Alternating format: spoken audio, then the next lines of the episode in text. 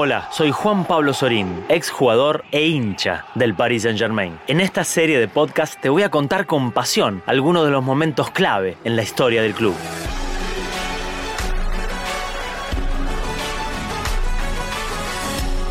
Paris Magic, el podcast que le da vida a la memoria del PSG.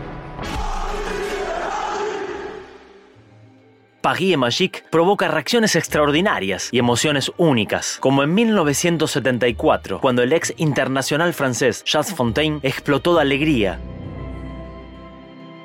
Su PSG había logrado el ascenso a la primera división, o cuando Raí descubrió la nieve un par de meses antes de llegar a París. El crack brasilero se transformó en el capitán Raí, un número 10 que vino de otra galaxia. Como Ronaldinho, siendo ovacionado de pie en el velodrome durante el clásico del 2003. Esa noche, el Olympique de Marsella se rindió ante el crack y aceptó con respeto la derrota contra su eterno rival. Ahora, con Leo Messi en París, el show, la magia, están lejos de terminar. Todo lo contrario, se puede sentir en el aire. A disfrutarlo. Y si c'est Paris, más que un canto, más que una ilusión, Paris magique, un podcast del Paris Saint-Germain.